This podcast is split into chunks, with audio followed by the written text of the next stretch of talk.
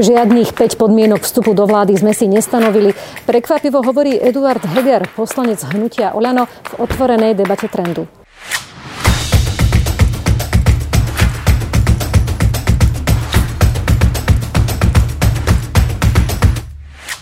Dobrý deň, pán Heger, vítajte v trende.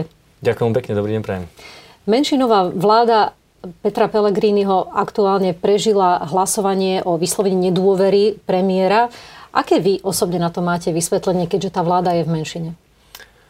To konkrétne hlasovanie, e, keď si pozrieme, tak e, je vidieť, že aj poslanci, ktorí odišli a deklarujú, že odišli z koalície, vlastne premiéra v tomto hlasovaní podržali tým, že neboli na hlasovaní, pretože pri tomto hlasovaní nejde o to, kto má väčšinu pri hlasovaní, ale musíte mať 76 hlasov. Čiže svojím spôsobom by sme mohli uvažovať na chvíľu technicky, že tá opozícia by mohla mať tých 76 hlasov, čo nemá, a to poviem za chvíľočku. A, ale po druhé, nebolo toľko ani prítomných, čiže tí, tí Tí, ktorí Rozumiem, deklarovali, ale... že boli s koalíciou, teraz hovoria, že odchádzajú, tak ich Myslela podržali. som takú filozofiu za tým, že teda je za tým to, že sa väčšine poslan- poslancov nechce skracovať volebné obdobie, čo by zrejme potom nasledovalo? Tak určite tá koalícia je nastavená tak, že chcú dokončiť každý deň. Ten parlament by som povedala, že je tak áno, nastavený. Parlament, koalícia, viete, to je ďalšia vec, ktorú si musíme uvedomiť. Koalícia a vláda je jedno telo to nie sú, že teraz tam boli nejakí nezávislí poslanci, ktorí môžu rozhodovať. Však my žijeme realitu, kde vláda v skutočnosti riadi koalíciu. To je práve tá realita. Čiže uh, v skutočnosti tí poslanci musia urobiť to, čo povedia stranickí šéfovia a to aj robia. Stranickí šéfovia nejako rozhodli a vybavené. Túto koalíciu dlhodobo podporujú traja nezaradení poslanci, tzv. Marčekovci. Stalo sa to aj teraz pri tomto poslednom hlasovaní. Váš predseda Igor Matovič naznačil, že sú to kúpené hlasy. Ehm, existujú nejaké dôkazy alebo minimálne indície o tom, aké výhody dostávajú za to, že hlasujú s koalíciou? Tu by som chcel povedať dôležitú vec, pretože ak sa vrátime aj do doby, kedy Robert Fico e, povedal tie slávne slova, ktoré za chvíľu budem citovať, tak si musíme uvedomiť, že v súčasnosti vláda nemá väčšinu. Vláda, vládna koalícia nemá väčšinu. A Robert Fico ešte za vlády SDKU povedal, že existencia dohody o spolupráci medzi SDKU a nezávislými poslancami nie je možná bez toho, aby jej súčasťou nebol ceník za hlasy. To deklaroval Robert Fico. Čiže úplne priznáva, že ak s vami hlasujú nejakí nezávislí, musí byť k tomu ceník. Zároveň povedal, že ak Mikuláš Zurinda nie je schopný zabezpečiť vládnu stabilitu s poslancov vládnej koalícii zvolených v roku 2002, inými slovami, ak Robert Fico alebo premiér Pellegrini nie je schopný zabezpečiť uh, vládnu stabilitu väčšinovú z poslancov zvolených 2016, alebo dohodou so štandardnými stranami o podpore menšinovej vlády, mal by odstúpiť.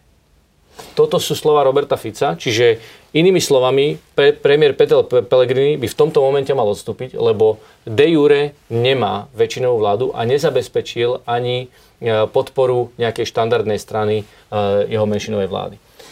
A ten ceník to je jasné, no tak vidíte, všetci, to, všetci o tom eh, vieme, hovoríme, ale dôkazy k tomu nie sú. Ale môžem vám z istotou povedať, že ak by sme nejaké, ak nejaké dôkazy získame, tak budeme prví, ktorí, uh, ktorí to prinesieme.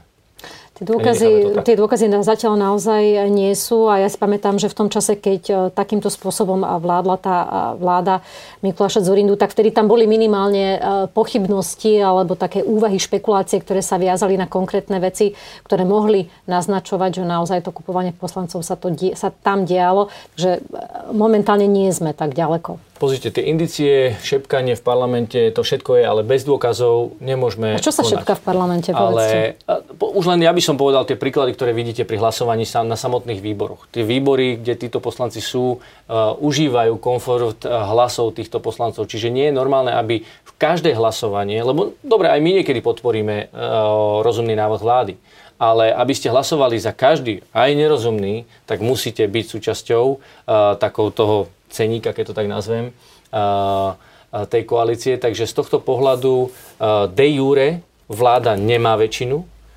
Aj slov, slovami Roberta Fica by mal premiér odstúpiť, uh-huh. ak ju nevie zabezpečiť štandardnými cestami.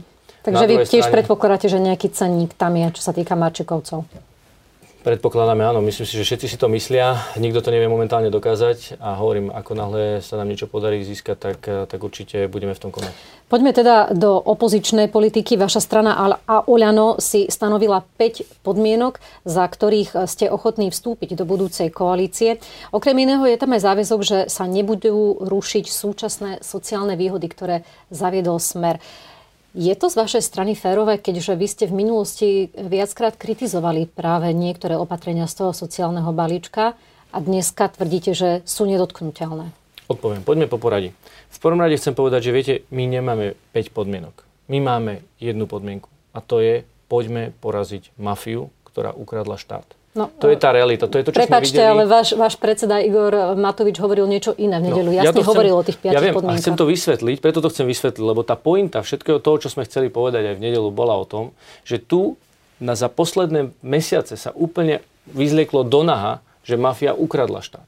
A nielen, že tu dlhé roky tuneluje štátny rozpočet, ale vidíme, že si sprivatizovala spravodlivosť a proste požívajú tú nedotknutelnosť určité individuá, proste uh, skupiny a siahajú na spravodlivosť občanov a hlavne aj na bezpečnosť. To je to, čo vidíme. Nie je možné, aby uh, človek proste si vypýtal štátnych orgánov pavúkov na novinárov alebo na prokurátorov no, a to je nepochybné vraždu. to, čo vypláva Takže... každý pomaly týždeň na povrch zo správ Mariana Kočnera Presne tak. je naozaj šokujúce, ale teda tých 5 podmienok, no a, ktoré prezentoval Igor Matovič, neplatí? A to je alarmujúce, teraz to dopoviem, čiže to je alarmujúce. Vidíme tu, že musíme teda poraziť mafiu, ktorá nám ukradla štát.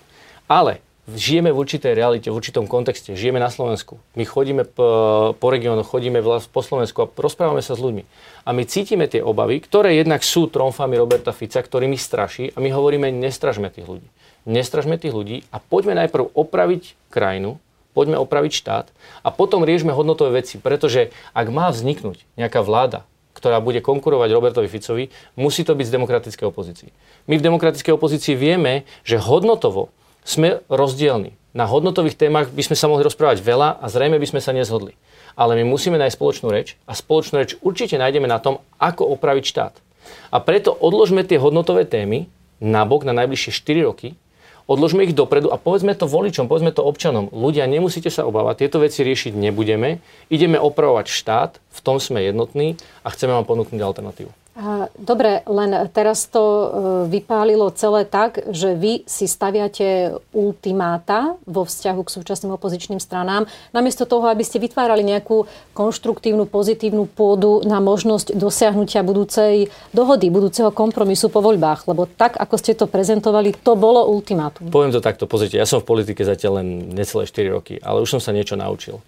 A politici sú ľudia, ktorí chápu súvislosti a realitu. Tu nejde o to, či vás mám rád alebo vás nemám rád. Politik zastupuje záujmy občanov a musí robiť prospech občanov.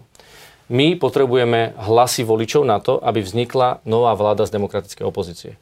Bez toho to my, my sa môžeme dohodnúť na čomkoľvek. Ak to volič neakceptuje, tak, na, tak je, naša dohoda je vlastne zbytočná. A preto my musíme, my sme povedali, my musíme ľudí upokojiť, pretože oni budú rozhodovať. Ale vy ste ich práve teraz vystrašili, pretože žiadna z tých súčasných opozičných strán, ktorým ste to adresovali, predpokladám, že predovšetkým progresívci, nepovedala, že by chcela v budúcej vláde presadzovať registrované partnerstva alebo uvoľnenie migračnej či drogovej politiky. V tom prípade sme si nedali žiadne ultimátum, vy ani žiadnu dali, No nie, lebo keď, keď to nikoho není agenda, tak v tom prípade nebudú mať problém so žiadnou z týchto podmienok. A v tom Ale prípade sa baviť dávate podmienky, ak sám vravíte, že to nie je nikoho agenda? No, vy ste povedali, že to nie je nikoho agenda. Vy ste teraz povedali, A vy máte že, informácie že... o tom, že by to niekto chcel presadzovať, lebo oni to zatiaľ ešte Ale takto zase buďme úprimní aj voči tým stranám, voči ich predstaviteľom, aj voči ich eh, voličom. Veď to je prirodzené. Ja teraz nechcem upierať PS, uh, eh, PS progresívnemu Slovensku, že oni chcú presadiť registrované partnerstva no, alebo Oni to ešte nepovedali. Ani oni nezverejnili ja... ešte svoj po... program, takže to prepáčte len, či to nie je v polohe, že vy vytvárate nejakého strašiaka v snahe e, zobrať si tých voličov? My určite strašiaka nevytvárame. My práve, že strašiaka chceme zavrieť do skrine a povedať, najbližšie 4 roky tento strašiak tu nemá čo robiť a keď Robert Fico bude e, vyťahovať, tak mu jasne povieme, Robert Fico, to je hraš divadlo, nikto tu takého strašiaka nemá, my všetci sme ho odložili do skrine. To je proste mhm. realita. No len e, Robert Fico teraz, predsa len vy ste mu chceli vziať zbranie, ale on si tie svoje zbranie vždycky nájde. Teraz aktuálne napísal, zverejnil také svoje stanovisko. Že e, to, čo ste predviedli, je len ďalším prejavom e, zájomného požierania sa v opozícii, namiesto toho, aby ste boli schopní hľadať nejaké konštruktívne riešenia a že to je ďalší dôkaz toho, že spolupráca súčasných opozičných strán v budúcnosti je vylúčená. Takže malo to nejaký zmysel? Preto je veľmi dôležité, aby sme v komunikácii s voličom boli veľmi úprimní a veľmi aktívni. Pretože Robert Fico vždy bude tá škodná, ktorá tu bude. On je majster predstierania. On je majster príbehov, ktoré neexistujú. Takže tam není o čom. Toto, s tým musíme počítať celú volebnú kampaň. Robert Fico tu bude stále robiť bububu. Ale my musíme takisto aktívne komunikovať s voličom a vysvetľovať a upokojovať. Dobre. A práve preto sme urobili aj tú tlačovú Tak mi skúste vysvetliť, e, ak ste teda úprimní v tomto vašom e, stanovisku, že treba dopredu vylúčiť registrované partnerstva, uvoľnenie drogovej politiky a tak ďalej ako priority v budúcej vláde. Prečo ste takúto požiadavku nepostavili aj pred SAS, e, s ktorou máte podpísanú opozičnú dohodu už od roku 2016 a ktorá dlhodobo má vo svojom programe práve tieto témy? Pretože vy sa na to pozeráte tak, že my sme proti registrovaným partnerstvám. Hnutie Olano má aj liberálneho voliča, aj konzervatívneho voliča.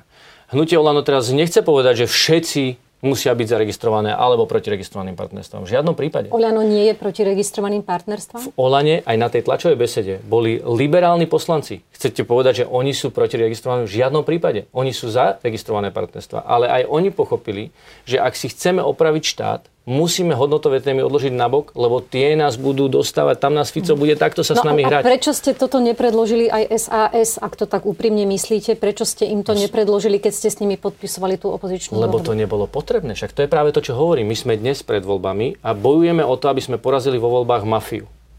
Mafiu, ktorá ukradla štát. Takže teraz my potrebujeme povedať aj voličom a dať im jasné, jasné garancie. Toto sa najbližšie 4 roky preberať nebude a keď vás tu Robert Fico bude strašiť, tak mu môžete neveriť, lebo my vám hovoríme, že sa to najbližšie 4 mm. roky preberať nebude. Takže to je veľmi jednoduchá retorika, si myslím. A, a riešili ste túto vašu požiadavku s Richardom Sulíkom a s jeho stranou? Ale samozrejme, tá komunikácia prebieha. Však my sme aká bola, bola jeho odozva, to... pretože to je stále súčasťou ich programu? Ja osobne si myslím, že to je, ak to naozaj každý myslí so Slovenskom vážne, vrátane či už liberálnych alebo konzervatívnych strán, tak chápe, že najbližšie 4 roky Len sa musíme venovať oprave čo štátu. vám odpovedal Richard Sulík? Ja som s ním konkrétne osobne nekomunikoval, Neviete. čiže neviem vám na túto otázku odpovedať. Toto musíme adresovať eh, Richardovi, eh, pardon, eh, Igorovi Matovičovi, lebo ja som nebol v tej priamej komunikácii. Ale ja, takže nechcem vám na to odpovedať niečo, čo, mhm. čo neviem. A ak by sme sa ešte vrátili k tým sociálnym výhodám, ktoré teda nie sú etickou hodnotovou záležitosťou a zaradili ste tam, ich tam, že teda uh, treba, treba sa zaviazať k tomu, že nebudú rušené. Uh, vy ste napríklad koncom augusta povedali, že ak k vývoju štátneho rozpočtu pripočítame nekryté budúcoročné balíčky za pol miliardy, deficit sa môže čoskoro priblížiť až k 2 miliardám eur. No a vy teraz chcete tieto balíčky silou mocou zachovať? Opäť, vychádzame zo súčasného stavu. Táto vláda konsoliduje verejne, rozpočet verejnej správy len na, na strane príjmov.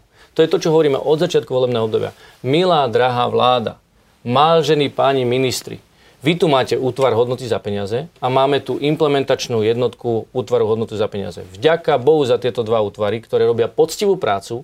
Sú to odborníci, ktorí si nevymýšľajú, to nie sú ich pocity, ktoré do toho píšu. To sú kvalitné analýzy a oni navrhujú opatrenia. A keď si otvoríte, nezobral som ju, ospravedlňujem sa, keby som ju zobral, by som vám otvoril tú, ten, e, tú správu implementačnej jednotky útvaru hodnoty za peniaze a budete vidieť, robia to veľmi dobre, farebne. Ja to poznám, Poznáte ja to vlastne, chcem prepáčte, vedieť, ja že prečo chcete tie balíčky, ktoré ste no. vy sám kritizovali, prečo ich chcete a teraz zachovať ako podmienku? Tu chcem ešte jednu vec dopovedať, že v rozpočte sú veľké rezervy aj na strane výdavkov, aj na strane výberu daní, napríklad DPH, kde sme na chvoste. Čiže tu sú veľké rezervy. My, hovoríme, poďme najprv upratovať v týchto rezervách, odstraňme to, tieto rezervy. Tu sú ľudia, ktorí tunelujú štátny rozpočet, tunelujú verejné obstarávanie. Toto musíme zastaviť. A keď toto zastavíme, budeme konsolidovať verejné financie a nebudeme tu teraz strašiť ľudí, že teraz našim liekom je na to, lebo to je to, čo Robert Fico hovorí. Viete, čo vám robí opozícia? Všetko vám zoberie. V žiadnom prípade my nič brať nebudeme, pretože chceme upokojiť občanov, že dá sa to zvládnuť a budeme viesť úprimný dialog. Len uh, teraz nechcem nejakým spôsobom znižovať vaše schopnosti a odhodlanie bojovať s týmito chronickými problémami Slovenska, akými e, je korupcia, neefektívne verejné obstarávanie, plýtvanie a tak ďalej, kde vy tvrdíte, že chcete primárne škrtať a nie v tých sociálnych oblastiach. Ale toto hovorí každá jedna vláda, alebo respektíve každá jedna strana predtým, ako vstúpi do vlády, ale výsledok je taký, že Slovensko sa veľmi e, v týchto parametroch nejako zásadným spôsobom nezlepšuje a neexistuje preto predpoklad, že vy by ste mali tú čar, čarovnú paličku, Dobre, ktorú by ste to nejako zásadne to. vyriešili. Verejné obstarávanie som použil okrajovo a preto ho teraz dajme nabok. Necháme tu dva parametre, ktoré sú veľmi dobré. Jedno je v rezervy vo výdavkoch, kde samotný útvar hodnoty za peniaze identifikoval cez 400 miliónov. Niečo sa z toho naplnilo. Dnes v tom dokumente, ten dokument má hodnotu 340 miliónov eur roč, celkovo. To není málo, 340 miliónov eur. Druhé je výber DPH. Ak by sme vyberali DPH porovnateľne napríklad s Českom, tak vyberieme o 200 miliónov eur ročne viac. Ako to chcete dosiahnuť? Ak by sme, poviem vám, ak by sme vyberali porovnateľne s Polskom, tak o 500 miliónov. A teraz si povedzme jednu dôležitú vec. Češi začínali po nás s výberom DPH, s tými opatreniami. Čiže my teraz sa netvárme, že oni majú nejakú čarovnú paličku. Nie, tie opatrenia, ktoré máme, sú do veľkej miery rovnaké, akurát nás predbehli v reverse charge. To znamená, ale tu som v trene, čiže tu viem, že ľudia vedia, ale pre istotu, uh, že účtuje DPH posledný článok. Čiže tie krajiny to vedia vyberať. A viete, čo je problém? My sa bavíme aj s tými e, ľuďmi, e, čo sú napríklad na finančnej správe, s kontrolami a podobne. Finančná správa buď to nevedia, alebo to nechcú. Povedzte teraz, konkrétne, čo A teraz poviem príklad. Urobiť. Kontroly. Nemôžete robiť kontroly na mŕtve firmy. Veď tu sú firmy, ktoré robia úmyselné podvody na vratkách. Veď sme to videli na príklade Baštrnáka ktorý Kaliňák nás presvedčal o tom, že skutok sa nestal. Až, čiže to je, ale on je len tou, ako keby by som povedal, tým, tou špičkou ľadovca. Ale tu je mnoho firiem, tu sú nástroje, kontrolný výkaz. Čiže tá analytická jednotka potrebuje pracovať v prospech občanov a v prospech výberu. Keď to Češi, Poliaci a Maďari vedia a vedia vyberať podstatne lepšie, prečo by sme to nedokázali my, ak máme tie isté nástroje. A druhá vec je zaviesť mechanizmus reverse charge, Češi už na tom pracujú, od 1.1.2020 by e, to mali spustiť. My spíme na Vavrínoch. Keď sme sa my opýtali finančné, e, e, ministerstva financí, čo preto robí, pošlite nám, koľko máte karuselových podvodov z DPH. Povedali, ne, nevieme to. Ako prepačte, čo robíte na tých stoličkách? Tak makajte to zistiť. Však keď to Češi zavádzajú, prečo to nemôžeme zaviesť aj my? Môžeme sa s nimi zviesť. Vy ste povedali, že problém je aj na strane výdavkov. Uviedli ste, že štát zaplatil v prvom pol roku za tovary a služby medziročne o takmer tretinu viac. Môžete ano. byť konkrétnejší, kde sa to stalo? Uh, totiž to, keď sa pozrieme do rozpočtu a my ako opozícia alebo kdokoľvek aj ako verejnosť nemá hĺbšie dáta do tej kuchyne uh, ministerstva financí. Vieme sa dostať maximálne do položky uh, bežné tovary a služby. Vidíme, že tam bol nárast o 30% Už to samo o sebe hovorí a keď sa pozrieme aj na uh, informácie, údaje z Rady pre rozpočtovú zodpovednosť, tak oni sami povedali, že deficit, ktorý tu dnes hrozí 1,2 miliardy eur, tak iba 10% z toho je ochladenie čiže zmena klímy ekonomickej. Zvýšok je na strane výdavkov. My sme si pozerali tie výdavky a zobrali sme si teda tú položku bežné tovary a služby a vidíme, že 30% nerast. Na to nie je absolútny dôvod. Inflácia to, to, to, nerastla. Či to čiže... viete nejakým spôsobom rozkľúčovať, že či tam ide o kvantitatívne vyššie nákupy, alebo len ceny boli to, natoľko si, nadsadené? Ceny? Inflácia bola aká za posledné? Tým viete, som myslela, že neboli primerané. A ja prepáčte, nadsadené, áno, vy ste povedali to posledné. Presne tak, áno, ospravedlňujem sa. Áno, máte úplnú pravdu. Len, tam, len teda tam je podľa mňa či ten máte, kľúč. Či máte Nie, nemáme k tomu prístup. Nemáme k tomu prístup. prístup. My sme mnohokrát uh, sa pýtali aj ministerstva financí, nie je to im povoli, lebo predpokladám, že cítia, že ideme do živého, takisto ako v rozpočte. Nedaňové príjmy. Ako dobre viete, daňové príjmy prechádzajú cez výbor pre uh, daňové prognozy. Nedaňové neprechádzajú. Kde prichádza k nafúkovaniu rozpočtu? Na to, aby im vychádzali deficity na papieri v Národnej rade. V nedaňových príjmoch kde Rada, rozpo, Rada pre rozpočtovú zodpovednosť hovorí, že sú najväčšie diskrepancie, že sú tam najväčšie rozdiely? Mm. V nedaňových príjmoch. Kde sa to každý rok potvrdzuje? V nedaňových príjmoch. Áno. A ako v tejto súvislosti hodnotíte prístup nového ministra financí, pána Kamenického, ktorý sa k tomu postavil naozaj čelom a vyzval ministerstva, že budú musieť šetriť? Viete, pán minister sa k tomu postavil čelom a ostal stáť. To je asi tak, jak to hodnotím. Lebo ak by bol minister, ktorý by chcel rázne konať, tak neprosíka so ostatných kolegov ministrov, že prosím vás šetrite. A oni mu odkážu, že však už sme, už sme aj e, znižili spotrebu toaletného papiera. Ako to je výsmech, toto je normálne. Akože... Vy ho poznáte a... ešte z parlamentu, myslíte, že má dostatočnú autoritu na to, aby presadil nejaké úsporné šetrenia, opatrenia? Je pravdou, že aj to, ako sme videli pri Petrovi Pelegrinimu, že Robert Fico sa neobjavil ani len na sekundu pri jeho odvolávaní v pléne e, Národnej rady. Predpokladám, že ani Ladislav Kamenický nemá nejaké politické krytie, čo vidíme, pretože je to predvolebný rok naplánovať si vyrovnaný rozpočet na predvolebný rok je, je proste... Po tom, čo to nedokázali v časoch, keď im tiekli peniaze, e, kade tade mali nadpríjmy, tak v predvolebný rok, ešte v čase ochladenia, to je akože nereálne. Takže a, to bolo samo o sebe od začiatku, keď ho posúvali ten termín na posledný rok, sme hovorili, mm. klamete nás, to nebude. Stalo sa. Čiže Ladislav Kamenický zrejme nemá to politické krytie, ale má, vážu, má váhu funkcie ako ministra, funkcie, ako ministra financí. A z pozície tejto váhy funkcie by mal konať. To je to, čo som aj povedal. Celé leto mal obiehať ministerstva a takto tým ministrom hodiť na stôl implementačnú, správu implementačnej jednotky a povedať minimálne hodiť na stôl, ak nie ešte aj viac a povedať, túto sú riešenia. Očakávam, že mi prinesiete, ako to chcete implementovať v tomto roku, pretože na príjmovej stránke už toho veľa nespravím. Spravíme vo výbere DPH. To je ďalšia. Finančná správa. Tam mal urobiť poriadok okamžite. A po druhé, na výdavkovej na ministerstvách. Chcem vidieť, ako no, to zapracujete. Mm, ak by sme sa pozreli na vaše konkrétne predvolebné plány, tak vy máte tiež pomerne ambiciózne sľuby. Napríklad chcete na údržbu ciest vyčleniť každý rok 100 miliónov eur, ďalších 100 miliónov na obnovu nemocníc. Chcete predlžiť a zvyšovať materské, navýšiť výdavky na vzdelávanie, vedu a výskum až na európsky priemer. Máte vy vypočítaný fiskálny dopad takýchto vašich opatrení? To je presne to, čo hovoríme. My nemáme kapacity, ktoré má ministerstvo, ktoré má stovky uh, zamestnancov na to, aby Inštitút pre finančnú politiku mal len ministerstvo financí. Ale my vidíme tie rezervy a to vieme dopočítať. Vieme dopočítať to, čo som vám povedal. Teraz som vám len povedal, že ak by sme dosiahli výber DPH v Polsku, ktoré po nás zavádzalo tie opatrenia. A keď si pozrite aj ich krivku výberu DPH, tak im to prudko stúplo za posledné volebné obdobie. Čiže ak oni sú schopní pri dosiahnuť takú úspešnosť a my pri ich úspešnosti by sme mali o 500 miliónov eur z tej daňovej medzery, ktorá je 2,3 miliardy, o 500 miliónov eur ročne viac, tak to je veľmi zaujímavý peniaz. Samozrejme, to hovorím len o príjmoch. Uh-huh. A to hovorím o tom, že nezvyšujeme ľuďom dane ani nič podobné. No, že chcete, máme efektivitu výberu. A druhá vec je tá práve, efektivita výdavkov. No.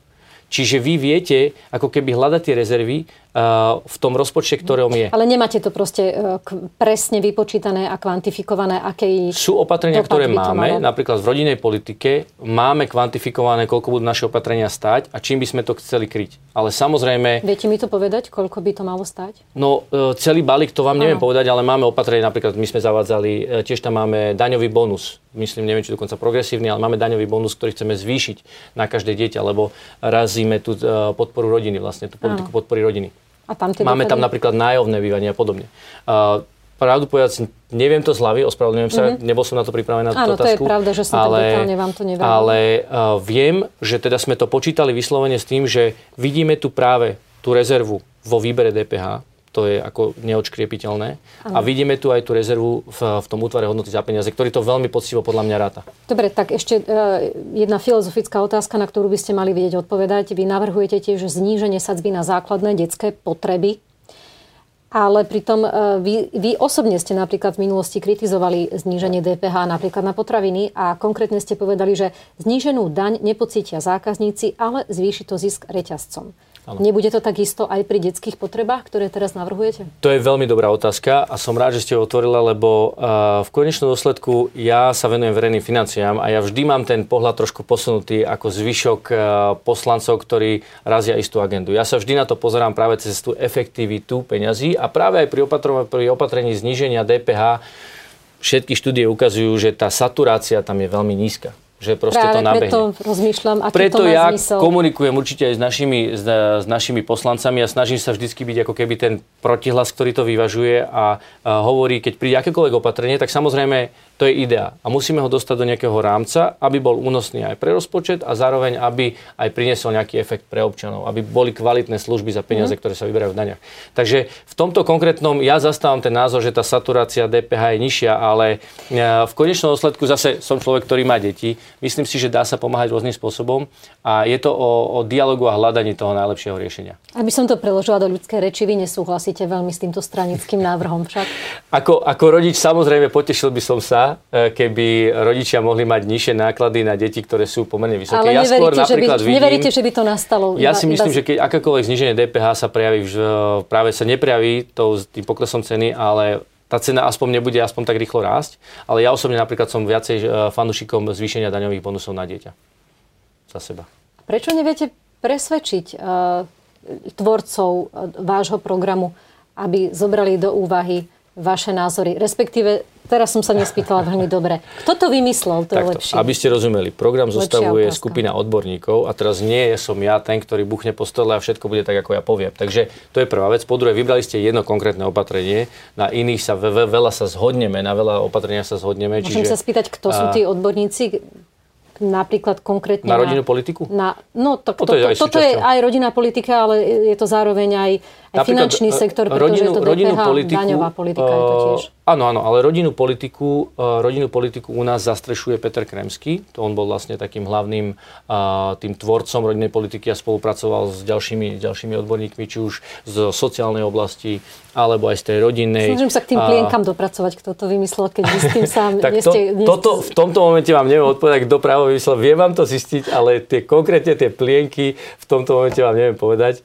Uh, takže neviem, kde tam uh, je, ťažko povedať vymýšľal by som si, čo nechcem v tomto momente vymýšľať. dobre. Každopádne e, vedeli ste odpovedať na množstvo iných e, otázok a ja vám za to ďakujem a želám ešte pekný deň. Dovidenia. Ďakujem veľmi pekne a ja pozdravujem čitateľa a divákov. Pekný deň.